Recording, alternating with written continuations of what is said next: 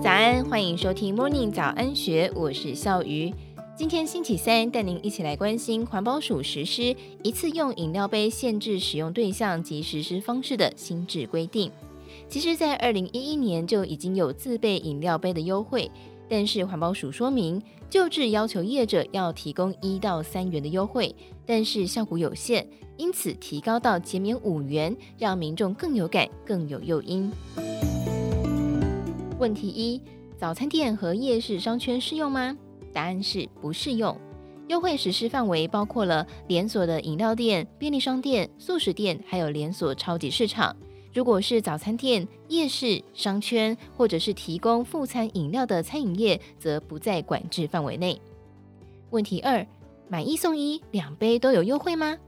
答案是不一定。优惠是有自备环保杯，而且以购买消费为原则。如果是促销或是赠品，业者可以不提供优惠。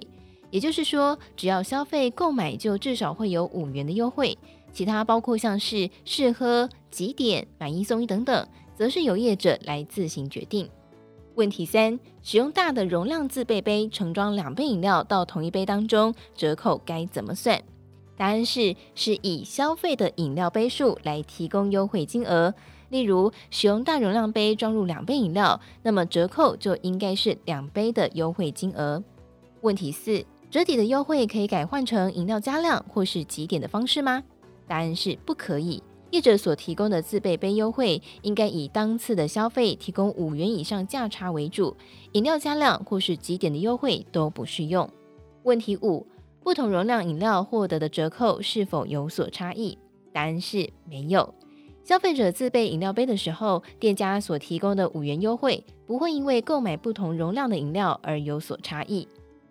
问题六：内用没有喝完，使用自备杯来打包还有折扣吗？答案是没有。在点餐已经选定饮料的盛装方式之后，才因为各种原因要改成以自备饮料杯装的时候，就不符合消费者自备饮料杯的条件，无法享有五元的折抵优惠。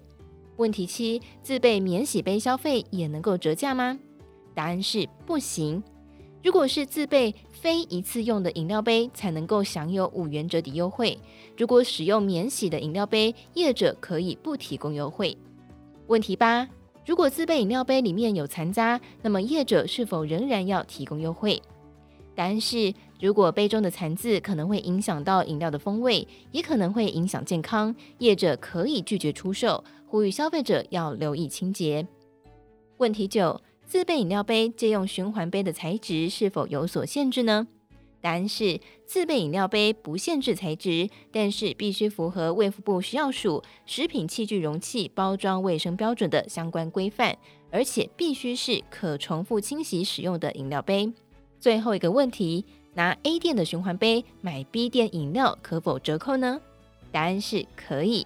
只要拿符合相关规范的非一次用自备饮料杯或是循环杯来进行消费，就可以享有优惠。以上内容出自《金周刊》数位内容部，更多的资讯也欢迎你参考资讯栏。如果喜欢我们，欢迎你留言订阅我们或是写信给我们。祝福您有美好的一天，我们明天见，拜拜。